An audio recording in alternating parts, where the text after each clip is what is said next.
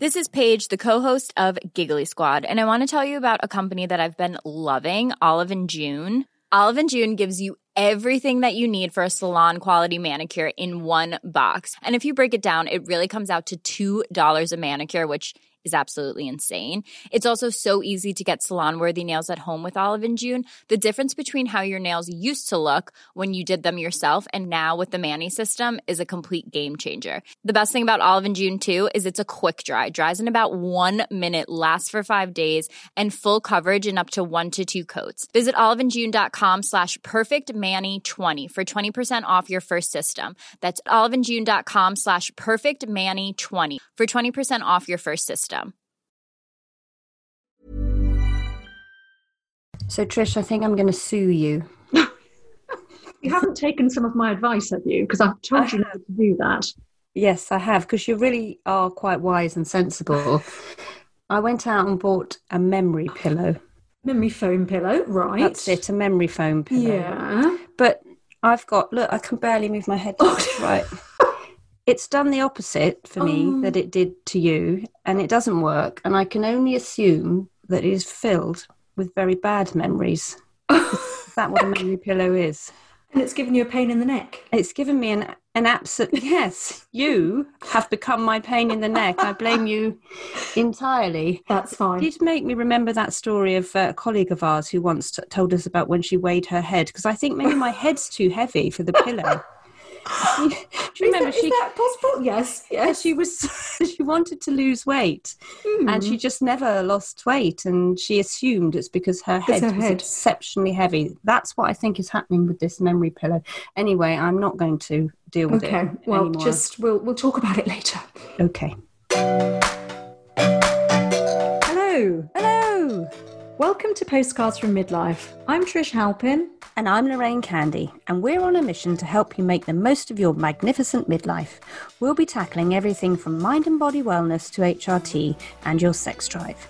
Trish and I are here to help you have a stylish second act and answer all your midlife questions on fashion, beauty, careers, relationships, family, and as always, the challenges and joys of parenting teens.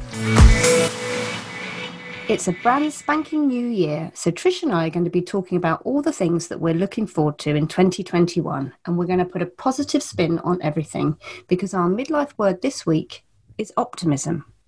Trish, how many optimists does it take to change a light bulb? I have no idea.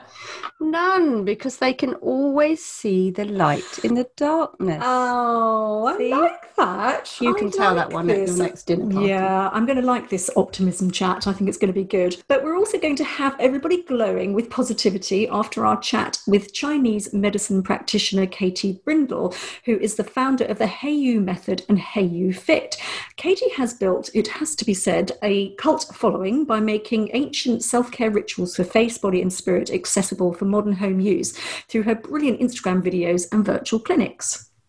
And in How to Win at Midlife, we'll be talking about the health checks every woman should have on her 2021 to do list. And we'll also be discussing how to cope when your teens start asking to have bits of metal pierced all over their lovely faces and bodies in our What Would You Do section. And talking of positive things, Lorraine, we've had some really nice comments on our Facebook group, lovely posts, as well as some really good reviews on the podcast providers. We love it when people do rate and review us. But I wanted to read this one out because it's so nice. And it's from somebody called Carolyn. And she says, I'm 38 and get so much from this podcast. Trish and Lorraine's friendship, humour, and years of editorial experience shine through. So refreshing in a world where any old person can call themselves a podcaster. Oh, And, that's uh, lovely. I love that because obviously she's been very nice about us, but I love the fact that she's 38 as well. Yeah. Well, you do have to prepare, don't you? That's Mm. partly the point of the podcast is to make younger women think Mm. about what's coming so they can have a truly magnificent midlife like you and me, Trish. Indeed. right, Lorraine, it's jibber jabber time. Did you know that optimists sleep better, have fewer strokes, and live longer than pessimists? So, midlife seems like a good time to embrace optimism and positive thinking, which is what I'm thinking right now. Uh, where do you sit on the glass half full, glass half empty scale? Well, I like to call myself a big optimist and a small pessimist. So if I drop my toast, I always assume it's going to land jam, marmite side down. Mm-hmm. If I buy a lottery ticket, I absolutely assume I'm going to win. Me too. Every Yeah, weekend, always- every weekend, I'm planning what I'm going to buy. I'm big on the big optimism. I just think that the good is going to happen always. And Yeah. I think that makes sometimes you feel a bit gullible bel believing that, but I think it means you're tilted in the direction of Yeah. something positive happening. Um, I think optimism is, at this stage of life, is a little bit about the bounce back Mm-hmm. factor. If you're slightly pessimistic and you're younger, I think it takes a while to bounce back. But I think when you're in midlife, you have the wisdom that's happened and you've seen reactions and things have happened before. You've got that experience, so you kind of bounce back a bit. Um, I was listening to a Matthew McConaughey interview on Rangan Ooh. Chatterjee's uh, podcast. And you couldn't look at him, but you could hear him. I could still hear his lovely Southern American accent. Mm-hmm. And he was saying something, and I'm going to do one of my spectacular name drops again, which uh, Oprah Winfrey told me as well. Yes. In person on stage, I may add. Anyway, find your frequency. Do Ooh. not be thrown off by other people. If you are optimistically hoping something's going to happen, you're positively tilted in the direction of it happening, and someone else says that's not going to happen, or why don't you do this? It would be better for you or better for your mm-hmm. business. I think when you get to midlife, you find your frequency and you think mm-hmm. these this is my value, this is my happiness, this is what I believe.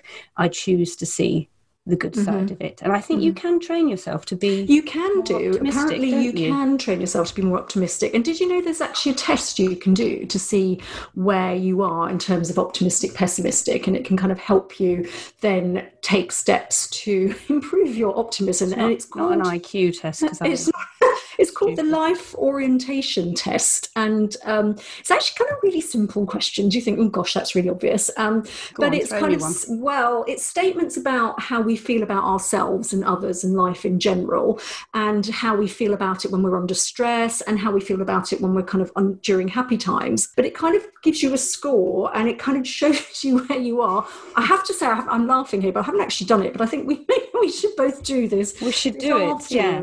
But it is that thing if you you can't be positive and optimistic all the time, can you? Because you have to No. have some sort of stoicism in order to kind of deal with some of the crap that is going to happen in life. But generally, you kind of want to absolutely veer Yeah. towards the optimistic and and the positive thinking. And there's things that um, I mean, these are corny things, and I know you're going to roll your eyes, but things that finding the good things in the day. So you might be having a shit day, but something good will happen, and it's trying to kind of at the end of the day look at that. And I know people like these gratitude journals where you write down.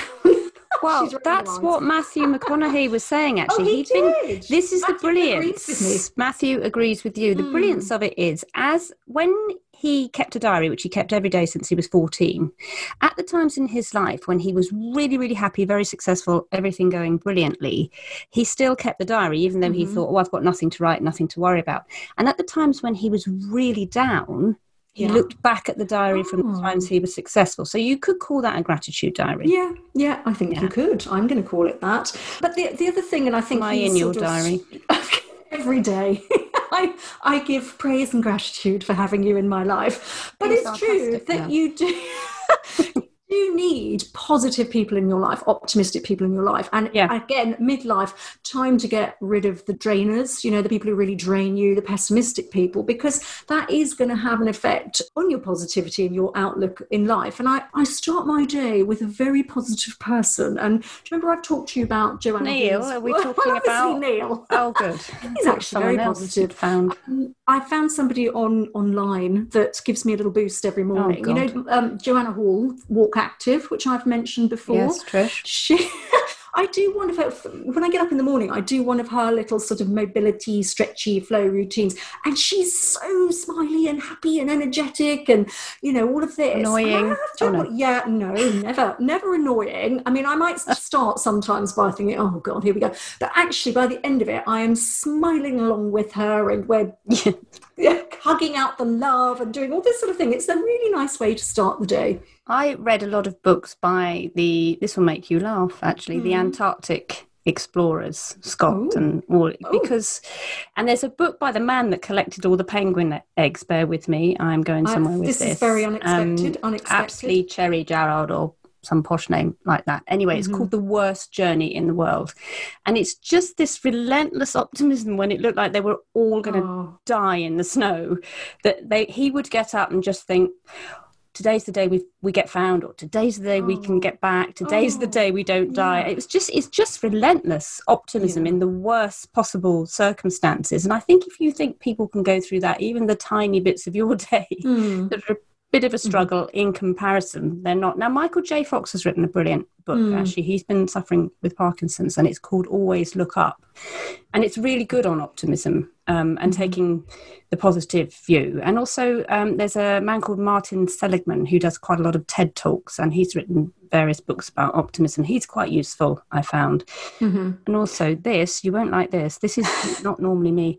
The, the Taoism Oh. Winnie, of Winnie the Pooh. oh, bless. Yes, I mention yeah, yeah. it because we're doing Chinese medicine today, but that makes me feel quite. Yeah. And Dr. Seuss, obviously, as well. Yeah, yeah. Well, I think given all of that, uh, given the crappy year we've had last year, I Find think your 20, frequency. 2021, we're going to be finding our frequency, and we know it's all going to come good this year. Yay!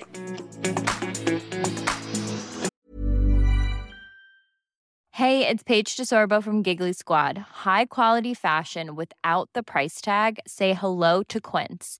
I'm snagging high-end essentials like cozy cashmere sweaters, sleek leather jackets, fine jewelry, and so much more. With Quince being 50 to 80% less than similar brands. And they partner with factories that prioritize safe, ethical, and responsible manufacturing. I love that. Luxury quality within reach. Go to quince.com slash style to get free shipping and 365 day returns on your next order.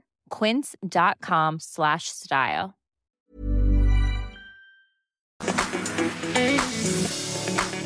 Now it's time to introduce this week's special guest, Katie Brindle. Katie is a Chinese medicine practitioner, author and founder of the Hayo'u Method and Hayo'u Fit, which has brought the ancient art of gua sha face massage to the nation. And in 2020, her daily Qigong fitness videos were a lockdown hit. Katie has clinics in Somerset and London, and she's married and a mother to 11 year old twins. So, welcome to Postcards from Midlife, Katie. Thank you very much. Now, your journey to becoming a practitioner of Chinese medicine began after a car accident, and you were set to become an opera singer, weren't you? Can you take the listener back and tell us what happened and how it all started? I was quite a competitive school and had very severe dyslexia, which back in the 70s was fairly undiagnosed. And so you were just sort of cast aside as relatively stupid. And uh, singing was just something that I happened to be good at. It was like a life raft, and I grabbed it and it became my identity. So really throughout the whole of my childhood, my school years, it was just what I did and it's what I did well. So I focused on it and was kind of planning my way to go off to, to music college and had this awful car accident. So that was totally and utterly the end of that. And it totally exhausted every aspect of my health because I lost my. How old were you then? I was about 22 by the time this happened. So I'd done a degree in oh. modern languages at the time, and I was just sort of in that gap point where I was just training my voice to sort of go off to music college. And then this accident happened, and that really was the end of my purpose, my identity. I was in agony that was really the, the, sort of the end of that ambition in my life. So it left me feeling rather destitute. I guess you were using traditional medicine to recover from the pain. How did you discover this kind of alternative, the Chinese medicine? Well, it was basically a very severe whiplash injury, but because the whiplash affected the back of my neck, that was where the vocal cords attached in a specific way, which, given that I'd been very highly trained, was just really detrimental. It just meant my singing just completely stopped. And then I was in agony because it was agony. And then I did what most people do, which is you sort of go from pillar to post trying to find someone to fix you. And that was an eight year process which was never resolved. And I think, like a lot of people, you just eventually sort of learn to live with it, which is what's so. Exhausting mm. for your whole 20s, though, isn't it? That no, it was awful. I mean, you know, for you. but it taught me an, an, awful lot. And then what happened was when I was in my late 20s, I was about 28 at this point, of all places, I was walking up the Edgware High Street. I seriously remember the day. And I was with my mother, and I was walking past one of those Chinese places that said 10 minutes of massage for 10 pounds. And I was in such agony. It was throbbing. I was, oh gosh. And I was like, oh, do you know what? I just need someone to just do something. I don't even care what it is. This is so bad. And I went in and it was happened to be a very experienced Chinese doctor in that particular clinic. And he did this technique called gua sha, which is this press stroking with a tool across the area. And it was just like an instant transformation. I couldn't believe it. I was actually sort of crying with relief and frustration and excitement and just literally every single emotion all rolled into one. And I, I came out 10 minutes later, like, like Eureka, you know, running down the high, running down Edgware High Street with this gua sha tool going, oh my God, I found the solution. I just thought, right, I'm changing my life. What is this incredible medicine that I had no idea about. I thought I'd tried everything. I hadn't tried this. I, that was the beginning of the rest mm. of my mm. life. So the massage is, is one element of it, obviously, but it's a huge body of, of medicine, isn't it? Explain to us what Chinese medicine is exactly. Well, what Chinese medicine is not is acupuncture and herbs, which is what people think it is. Mm. when, when I say I'm a Chinese medicine practitioner, they go, Oh, do you do acupuncture and herbs? The point of Chinese medicine is it's, it's the oldest legacy of natural medicine that we have in this world today, of which acupuncture and herbs are two huge, great component parts, of course. But actually, the first sort of pillar of Chinese medicine is self care. It evolved over thousands of years. Some of the oldest records of it are indeed 5,000 years old, and that they were intact. So that meant that things were going on, of course, previous to that. Massage is part of it, you know, acupuncture, herbs, tuina, qigong, all of the dietary therapy, all of these things come out of Chinese medicine. But the first pillar is what suddenly hit the zeitgeist right now because we're suddenly lo- looking to our past, going, well, hang on, what have we been doing to look after ourselves? Mm-hmm. Um, and self care is indeed the, the, one of the hugest legacies that Chinese medicine can give us. What you mean, really, in a way, with, with self care is preventative care because yes. we tend to, Western medicine treats the symptoms Absolutely. and the problem, doesn't And Chinese medicine is preventing that occurring in the first place. It's really looking after yourself before you get to that point, isn't it? A lot of it. In my opinion, when Chinese medicine is allowed to sing through, the first step is like dental health, is prevention, is brush your teeth. Yes. And then yeah. Same thing with our health, prevent the disease from manifesting in the first place. There are many ways to then address symptoms once they cause. And of course, we've inherited a Western culture. So always consult a Western diagnosis whenever you've got a named symptom. But the area that I've really focused on is indeed that preventative space. I've been talking about it for about 10 years. And, and, yes. largely, and interestingly, even with the tools that I launched, it was the face tool that got me recognized, not the body tool. And yet, body mm. gua sha is the absolute king of kings of preventative health. I mean, body gua sha has been used for thousands of years to treat five major human conditions, which is pain, strengthening the immune system, heat, or what we would largely translate as inflammation, coughs, and fever. Just by rubbing a rounded edged tool in the correct way over your body, that's what you can gain. I mean, it's, it's basically a self care no brainer. Mm-hmm. And it's free because you can use a jam jar lid. Mm-hmm. So and you can do it yourself. Yeah. you it. And, it, and in terms of the actual becoming a qualified Chinese practitioner, I'm assuming there's quite a, a, a, long education process with qualifications that you have to do. As it stands at the moment, you have to do a degree in acupuncture. Then there's lots of add-ons that you can do to, to embellish that. So I didn't do that to start with. The very first thing I did, because this was ages ago now. I mean, I'm you know I'm nearly 50. So um, and this all happened when I was started when I was 28. So and I had a mortgage to pay. You know, Chinese medicine was really niche. You know, I think I'm quite a well educated, evolved person, and I didn't really know much about it. And it was mm-hmm. just a random act of, of, fate that, that led me into it. So I thought, right, mm, I've got to pay my way. I've got to earn a living doing this that I believe in, but the market's not really there. So I thought, right, well, I'll learn massage therapy because mm-hmm. I thought, mm-hmm. well, everyone likes their markets there. It was an interesting moment in history where even then, which is the sort of you know the, the beginnings of the 21st century, that basically sexuality and sensuality were mm-hmm. highly mishmashed between the two of them, and, mm. and I didn't even really appreciate until that day that that amazing doctor got his hands on my pain that actually massage was indeed a remedial therapy. I just mm-hmm. thought off to Champneys and have a bit of a massage and then go and have a wrap and then out you come out. And, you know, it was a total light bulb. So I went off and learned conventional massage with, a, with the most amazing lady called Claire Maxwell Hudson, who's arguably the leading Western masseuse. Um, she's quite mm-hmm. incredible. But this doctor taught me a Chinese massage at the time called Tui Na, which, which mm-hmm. was it's a bit like shiatsu. Um, so I then I did that alongside it. Then I added in reflexology. Then I added in a whole load of other things, finally qualifying as a Chinese acupuncturist, and then progressing into all of the aspects of self care that I now mm. do. But a lot of the self care stuff, it's not, there's not a, a, a qualification because it's not even a thing. It's only just become a thing because we're talking about it. You oh. created something called the Hayo'u method. Yeah. Do you want to tell us about that? Yeah. Um, so the idea was after all these years of working and paying my mortgage, um, one day I sat in clinic. I'm now qualified acupuncturist. Yet another person had been and gone.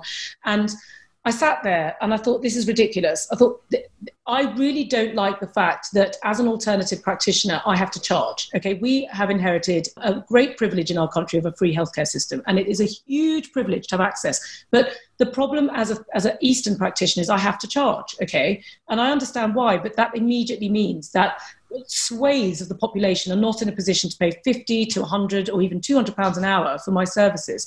So I wanted to basically get this information to a wider audience, which was why I wanted to focus on self care. So, the other thing that I'd observed in my years in clinic was that the people who adopted my self care practices that I would recommend would get better so much more quickly than those that just rocked up each week and expected me to just acupuncture them and then they go away again. So, I created the method because the idea is hey, you, as in you do it. Let me help you do it. Let me give you the education and the tools for you to do it for yourself. And the reason it's spelt the way it is is because in Mandarin, how, H A O, means well or good. It's me distilling what I know to be true, what I know to be brilliant, but bringing it to the Western audience in a way that makes sense, that's easy to do, and that is as effective as brushing your teeth. Because Can you do that on Instagram and on your website and various retail places where you're stocked? God, I do it everywhere now. It's ridiculous. I mean, the singer has become a talker.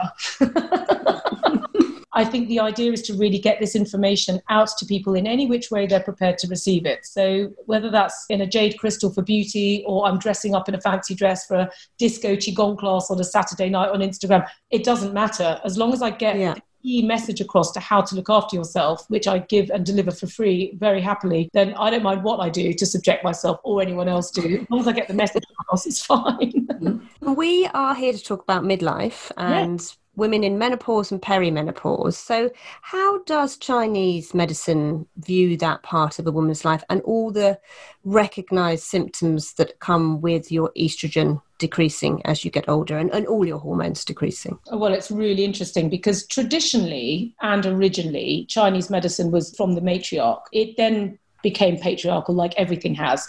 And the idea of the menopause is that it is that transition in traditional culture. Modern culture has only been around for a very short period of time.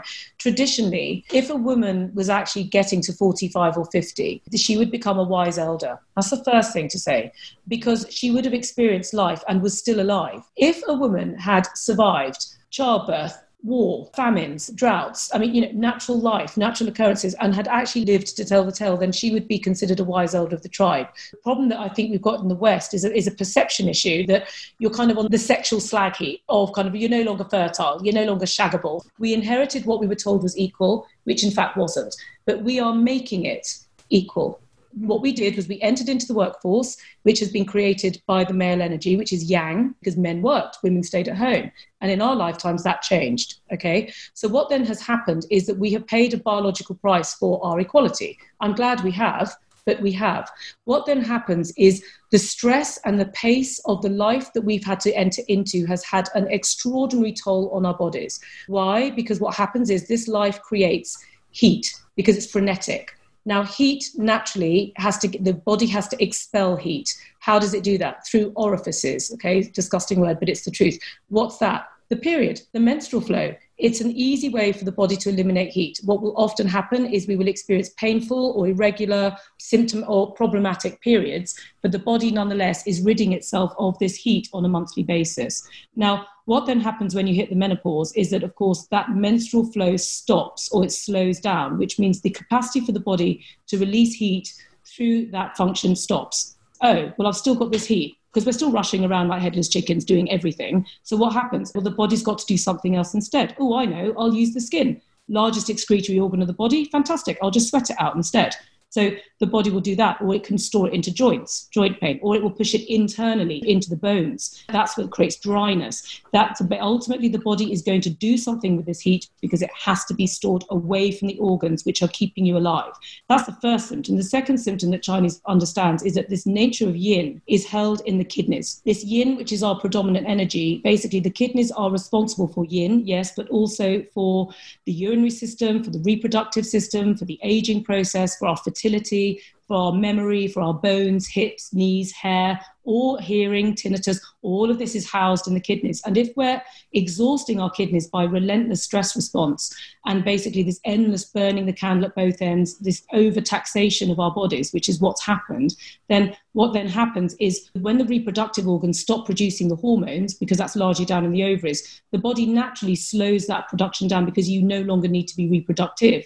The lower level of hormone production that needs to happen moves to the kidneys. But in the meantime, your kidneys have had a 30 year legacy of complete meltdown and they're knackered. And therefore, they haven't got the ability to actually focus on creating these hormones as well as everything else you're asking them to do. So, this is why suddenly these bioidentical hormones become terribly useful because, of course, it saves the body having to do to do that. But we need to strengthen our kidneys as well. When you say bioidentical, you mean these are the one you don't mean normal body identical hormone replacement that the, the so NHS would prescribe. I won't commit myself to Western medicine one way or the other because it's not my expertise. What I like to say is that women are finally, after 5,000 years, given the right to choose for themselves what they choose to do with their bodies. I am not going to make anyone feel guilty or otherwise about their choice. What I advocate is no matter what it is that you're doing to address your menopause right now, please add in clearing heat and nurturing yin. So, how do you do that with practices that you use? What one is you do gua sha. Okay, that's this rounded edged implement that I'm talking about. Now, again, it you yes, there's hey you, there's products attached, but this is not Avon calling. I'm not here to peddle my wares. You can body gua sha with a jam jar lid. It's free most women have got some old oil kicking about their bathroom cabinet. So go and find it, get it out. Olive oil. Olive oil, works. it's a bit smelly. I've tried that. I've even, even tried butter. I've tried everything. Butter is a very yin substance. Go and get jam jar in, give it a wash, and then press stroke over your chest, over your upper shoulders, over any painful joints, and it will come up red. That's the heat. Okay. And when you're suffering from, say, menopausal flushing, that tends to be the heat rises up, up, flushing up into the chest and start sweating. Get what's up. The body is simply trying to get the heat out. Okay. That's what it's doing. You need to assist it.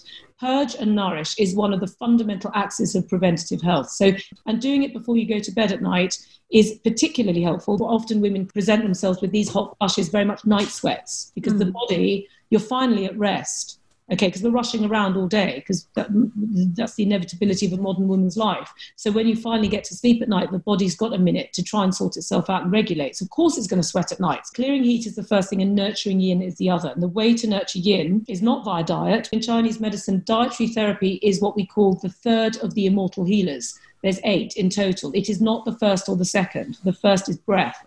The second is water. The third is diet. So before we all start buying expensive things, let's use something that's free, which is breath.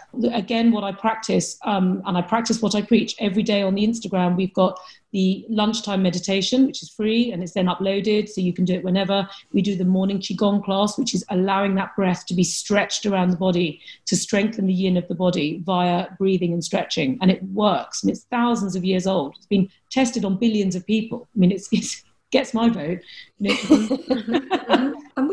your, own menopause, you're practicing all this all the time anyway. So, how did it go for you? So, what happened to me was that I had premature ovarian failure. Okay, so mm-hmm. after I had the birth of my first child, I had my first baby when I was 31, which was very young by Western standards. Mm-hmm. And it didn't even occur to me that I had any problems in, in, in that department at all, but actually I did.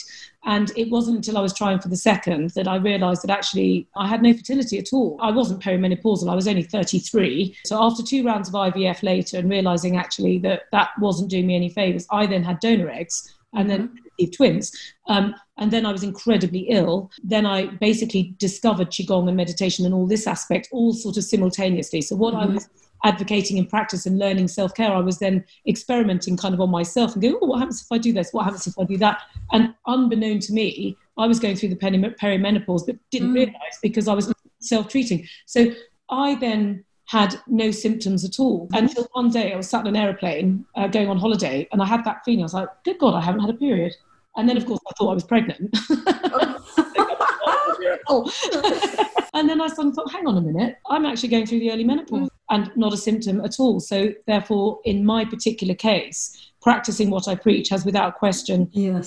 I have had a zero menopause and I have, I hope, transcended into the wise elder mode of matriarchy where I can spend the rest of my life not worrying about getting pregnant and mm. spouting knowledge, which mm-hmm. is, of mm-hmm. course, the benevolence of the aging process and something that women do extraordinarily well. Do you visit the Western medicine at all, or are you purely looking after yourself via your own knowledge? My opinion of Western medicine is it's absolutely amazing and it saved my life twice. All my children are here because of the miracle of Western medicine. My father's alive because of Western medicine.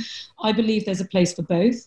If I needed to see a Western doctor, I'd go. I do everything the government's telling me to do in the middle of a COVID pandemic, but I also do everything that I know to be true and mm. practice Eastern medicine alongside it. So the best thing you could possibly do for the NHS is not need it. Because if you don't need it, then it means it's there for someone else that does. I inoculate my children. I would take a vaccine. If we are in this amazing moment right now of Eastern and Western medicine, the reason we've got so lazy in self care is because Western medicine is so incredible. We haven't had to think about it. We haven't had to bother. do you think your immune system is super strong because of this? Because if you're reducing inflammation, then your system is free to fight infection, isn't it? One of the techniques of the reason why gua sha is so amazing is it does strengthen the immune system. There's all sorts of studies out there that have shown that. It's a bit of a no brainer to keep your immune system strong. And if there are opportunities there to do things to keep yourself strong, it's advisable. Now, talking of your products, because you do have this amazing range of gua sha products and also the bamboo tapper, Ooh, which. Yeah. Lorraine and I have been tapping away, and I think our husbands think I'd we've gone, gone mad. Trish in person.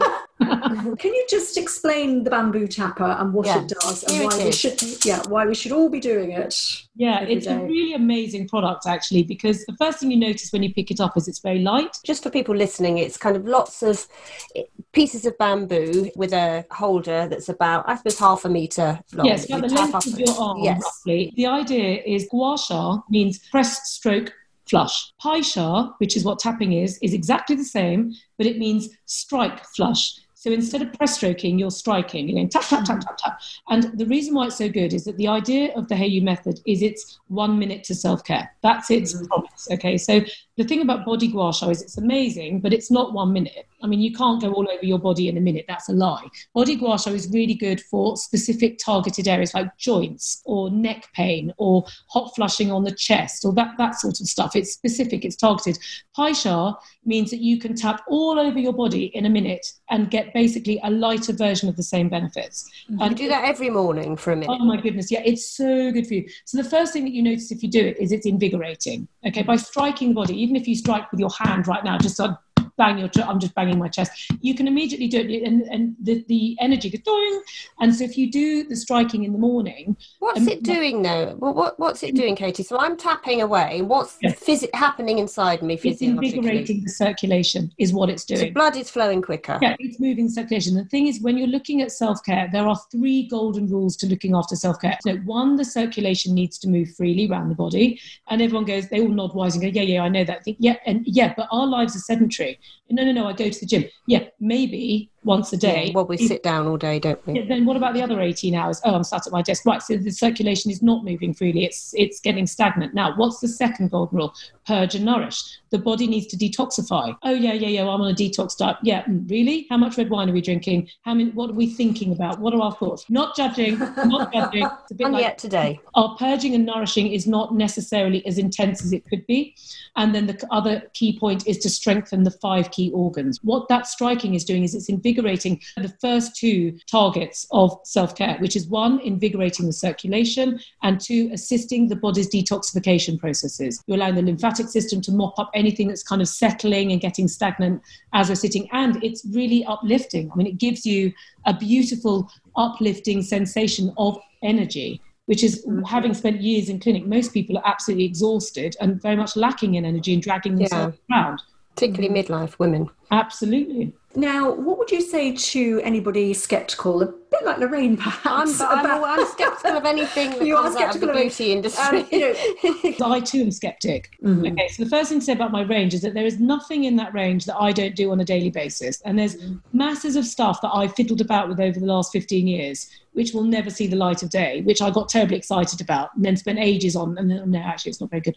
I am already skeptic. And I also won't lie. Okay. There is mm-hmm. integrity to my brand. So I will tell the truth, to even at the point at which it detriments against my own products and go, well, you can use a jam jar lid. Okay. It's not as nice. You can use a porcelain soup spoon on your skin rather than go off and buy a crystal. If but jade is a really big thing at the moment, isn't it? I can't yeah. tell you how many emails I get from PRs about jade being a game changer for skin, particularly. But what is the the theory of, of jade? Because this is really this is jade, isn't it? This yes, it is. An interesting, really lovely. Yeah. Thank you. Well, it's very high quality jade. That's the first thing yeah. to say. All beauty products, there is a quality thing going on. Now, anyone can go and buy some rubbish mm. that might even be glass, because it took me two years to find my supplier.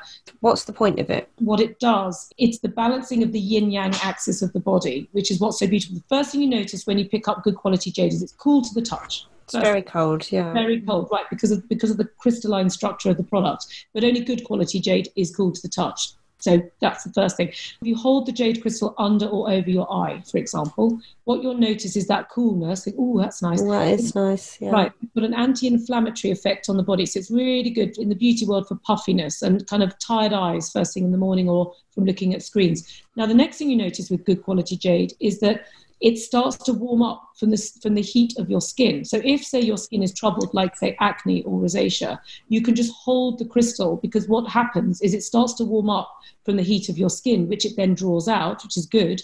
And then the jade stone warms up and then starts to emit something called far infrared rays back into the skin. So it's that's the healing property. Right. That's why it works so well. 2020 has been quite a big year for you with the launch of Hayo'u Fit and, and, the success you've had through all your videos and everything, which is amazing. We're now 2021. What are you looking forward to in 2021? We've got new product launches, and I think the thing that I love is that the message I've been saying, which is self care, is so paramount to mm-hmm. the health of this nation that people are actually taking that on board now the key message that, that's so important to get out there is that mm-hmm. preventative health does not need to be expensive. It's free. The key mm-hmm. message is a message of hope. And if I can get that message out there to more and more people, then that will be a very happy year for me. Brilliant. Brilliant. Thank you so much, Thank Katie. you very much, Katie. That was really interesting. And, and we are having a lot of fun using your products. I'm sure going into 2021, everybody is going to be very inspired by your advice on self care. Thank you. Thank, Thank you so much. It's dilemma time, and this week we have one that every parent of a teen is going to encounter. It's the spiky issue of piercings, and also for older teens and young adults, tattoos. So, what would you do, Lorraine, if one of yours came um. home with a bolt of metal in some unexpected part of their anatomy, or the word mum tattooed on their bicep? Mine have got love and hate tattooed on there on they their haven't. knuckles. They haven't got that at all. I'm telling lies. They are, however, covered in tattoos. My so my tattoos, two elder piercings, uh, piercings. Uh, what am I talking about? Yeah. They're not covered in tattoos. No. That's ridiculous. they are covered in piercings, mm-hmm. um, which seems to be this generation's thing. I mean, they're mm. either talking about it, treating their piercings, or getting their piercings done. Um, we let our eldest, who's 18 now, have her ears pierced at 12. I know people have uh, done it younger, and I think she has multiple piercings in mm. both ears. And my 16 year old has her ears pierced, her nose pierced, and her belly button pierced. Mm.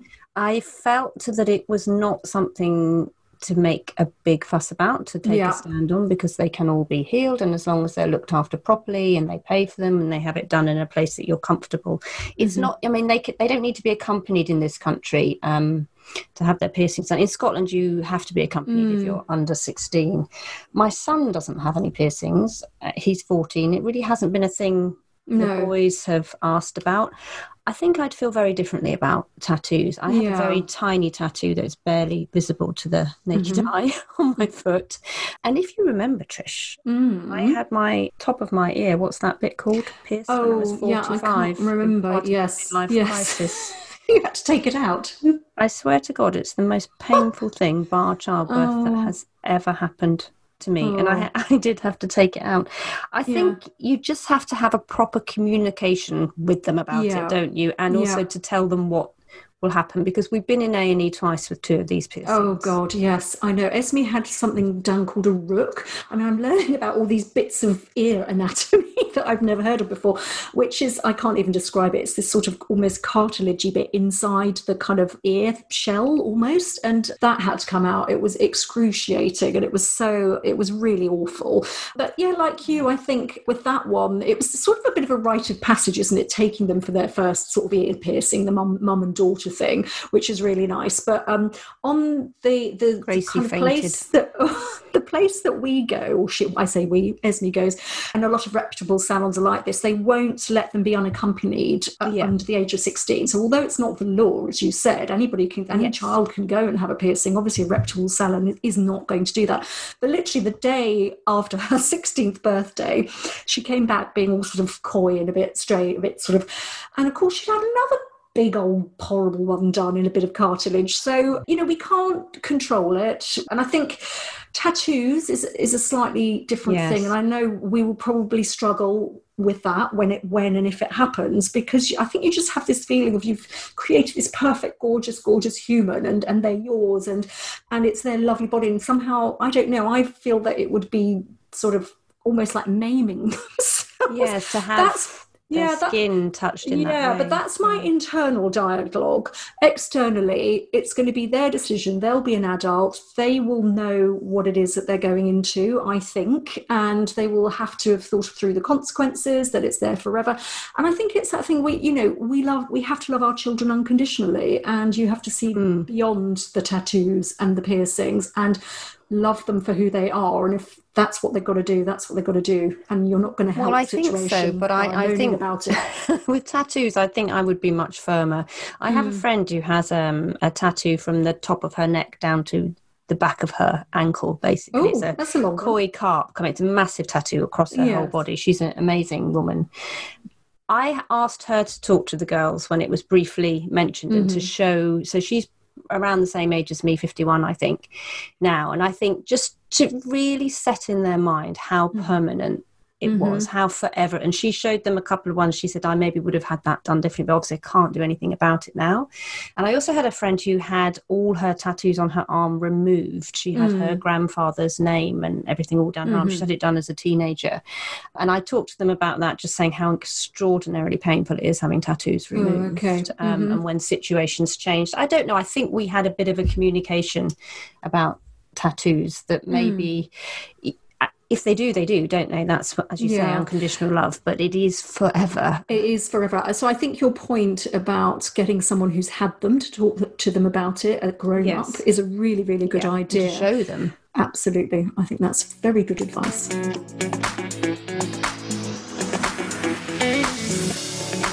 Trish, shall we tell everyone how we're winning at midlife this week? Yes, indeed. Well, we thought it would be a good time, being the beginning of the year, positive thinking and all that, to really take control of our health and make sure we're doing all the checks and tests that are going to keep us fighting fit as we head through our 40s, 50s, and beyond. So, we've got some great advice from health journalist Anna Magee, as well as Dr. Louise Wiseman, who is the author of Your Best Life, a Doctor's Secret Guide to Radiant Health Over 40. Please remember, though, while this is advice, please do consult your GP if anything here is sort of ringing a bell for you or you have concerns about. So do go and check with your GP first. Yes, because we are not medical experts. Mm. And also, it goes without saying that we do recommend the first thing you do in midlife, probably when you hit 40, is check your feelings, your well being against the perimenopause symptoms list because there are many, many symptoms of perimenopause. Dr. Louise Newson, who we interviewed in series two, has a great list on her free website. Um, you can also talk to your GP then in a very informed way around your mental health and general mood once you know whether you have any perimenopause symptoms. So, winning at midlife, let's have a look at uh, Anna's first piece of advice. And she says make sure that you get the health check that everyone's entitled to when they hit 40 with their GP. So you can make an appointment to get mm-hmm. that check done. Have you done that check, Trish? I have, you know, and actually I didn't understand the point of it, but but now I know what Anna says, which you're going to about about yes. I do understand the point, so I think you should explain. Definitely. so it seems pretty basic because it's cholesterol, blood sugar, kidney function, and blood pressure, but it's designed to spot the early signs of kidney disease, diabetes, and your risk of a stroke. And according to Dr. Wiseman, blood pressure control in our 30s onwards may help prevent dementia dementia later in life. The second thing we should all be doing, which has been drilled into us often enough, but it's so easy to overlook in the kind of hecticness of daily life, is, is checking your breasts. So Dr. Yep. Wiseman says that we should always be breast and body aware in general, which includes your vulva, urine and bowel habits as well, because these are sort of essential, it's an essential part of self-care really. And with screening and early diagnosis, prospects for recovery and survival are far greater if a disease is caught early. So any excessive bleeding or pink discharge after menopause should always be checked out too. And any bloating that doesn't go away, you could go and ha- ask your doctor for a, a blood test. I think it's called a CA125 to rule out anything sinister. Yes, and Anna Magee, the health journalist, also adds that if you have lumpy breasts, ask your doctor for an ultrasound rather than or as well as a mammogram, because mammograms can be very painful if you have a dense breast tissue. Um, and according to Anna, ultrasound is much more pleasant and spots where the cysts are and what might be questionable right away. Mm-hmm. Next on the list is a DEXA bone scan, which checks your bone density. And this is, is usually only available on the NHS, actually, if you have a family history of osteoporosis. But it's worth having one done privately once you've hit the menopause, as the decline of estrogen is a key factor in your bone density. And it's symptomless, um, so you won't know that you have osteoporosis until you break a bone. So, which is not an ideal situation. It's a bit of a silent epidemic, really. I actually had one done, and it cost about 65 pounds, and it showed that I do have osteopenia, which is the precursor to osteoporosis. So I'm following kind of all the lifestyle suggestions like weight bearing exercise, taking calcium supplements, um, because apparently we can't lay down new bone after the age of 35, which I did not know, but we can help preserve what we have left. So that's really important. And if you have a look at Meg Mathews' website, because she has osteoporosis and her mm-hmm. mum had it very severely, and she made a lot of changes to her lifestyle, and she's free of it now.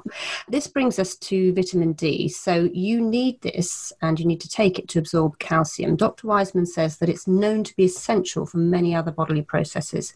So immunity, our mood, energy, bones, teeth, muscles, and even hair rely on vitamin D. A lot of people in the UK will be deficient because there's just not enough sunlight mm. to make vitamin D um, for half the year. And also, if you're overweight, you may be at risk as vitamin D can be absorbed into fat beneath the skin and then it's not used by the rest of the body, according to Dr. Wiseman. Mm, and finally, it's uh, booking a skin check with a dermatologist, which really can be a lifesaver, says Dr. Wiseman. I try and take a photo of my back every year. I get Neil to look at it. And I also take a photo of my you back. wear for that? One of your strapless gowns. One of my strapless ball gowns, maybe. my halter necks. My halter necks. Yeah, Halston so, number. so um, I, I, don't like looking at when it pops up on my, my, phone camera, but it's really useful because if you do spot anything different, yes. or you you know you you can sort of bring it to the doctor and you can show the doctor. Um, but that is another one. That you know, nothing beats a top to toe sort of annual check with an experienced dermatologist if you uh, want to do that, which is good.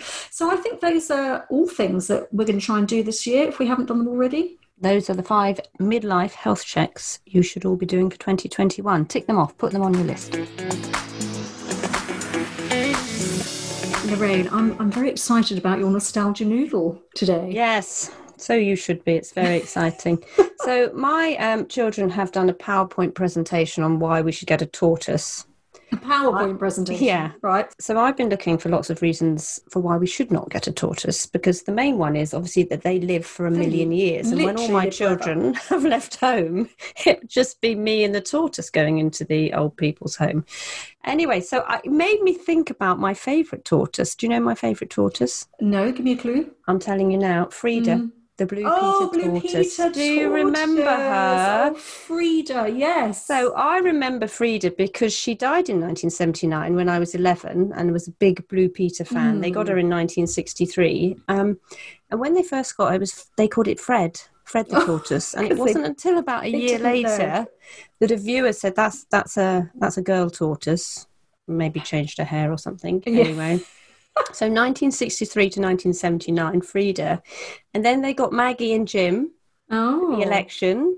Yes. do you remember? Jim See? Callaghan, Maggie yes. Thatcher. Yeah. See, double tortoise mm-hmm. situation. Mm-hmm. Um, and then their most recent tortoise was called Shelley, who retired in 2019 after 15 years. Oh, so they only, they retire um, from the show then because I don't know, just throw them over the head. Freda, Blue Peter Garden. Freda didn't last very long, did she? No.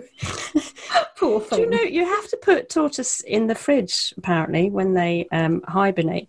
So I looked at all the Blue Peter pets oh. literally half an hour of my life I won't get back, but I love Petra. Do you remember Petra? Oh, yes, the dogs. Yes. Shep. Yeah, they were parrots. Yeah, the worst behaved pet. What were the worst? Was it the well? The well, they had the cats, elephant that Trish. came on. Oh, the cats. Yeah, of course. Jack and Jill. They Do you remember the ele- across the stage? The elephant that came on and pooped all over the the, yeah. the studio. That was quite good.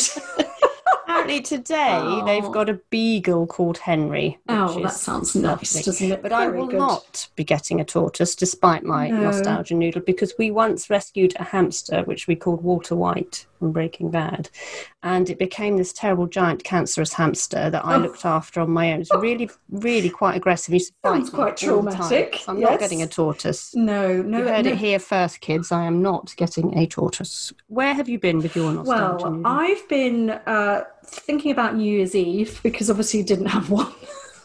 this year. And actually, I don't really have a lot of New Year's Eves these days, but do you remember it used to be such a big massive, thing? massive, massive, and it was all about the house party, wasn't it?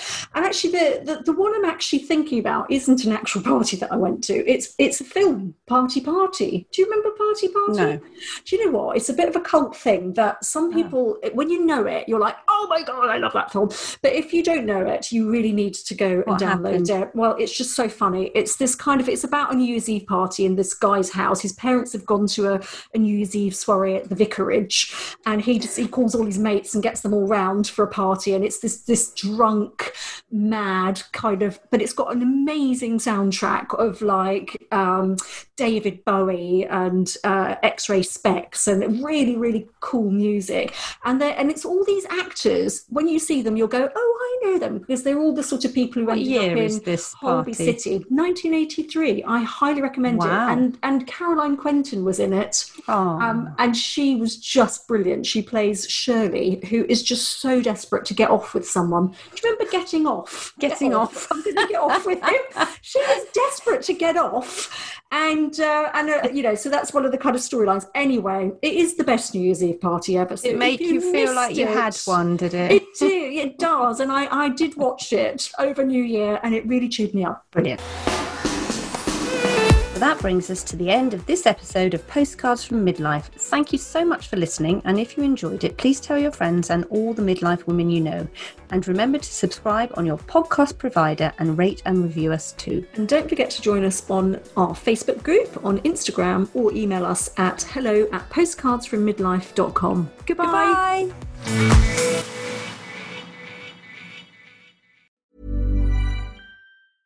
Hey, it's Paige DeSorbo from Giggly Squad. High quality fashion without the price tag. Say hello to Quince. I'm snagging high-end essentials like cozy cashmere sweaters, sleek leather jackets, fine jewelry, and so much more. With Quince being 50 to 80% less than similar brands. And they partner with factories that prioritize safe, ethical, and responsible manufacturing. I love that. Luxury quality within reach. Go to quince.com slash style to get free shipping and 365 day returns on your next order. Quince.com slash style.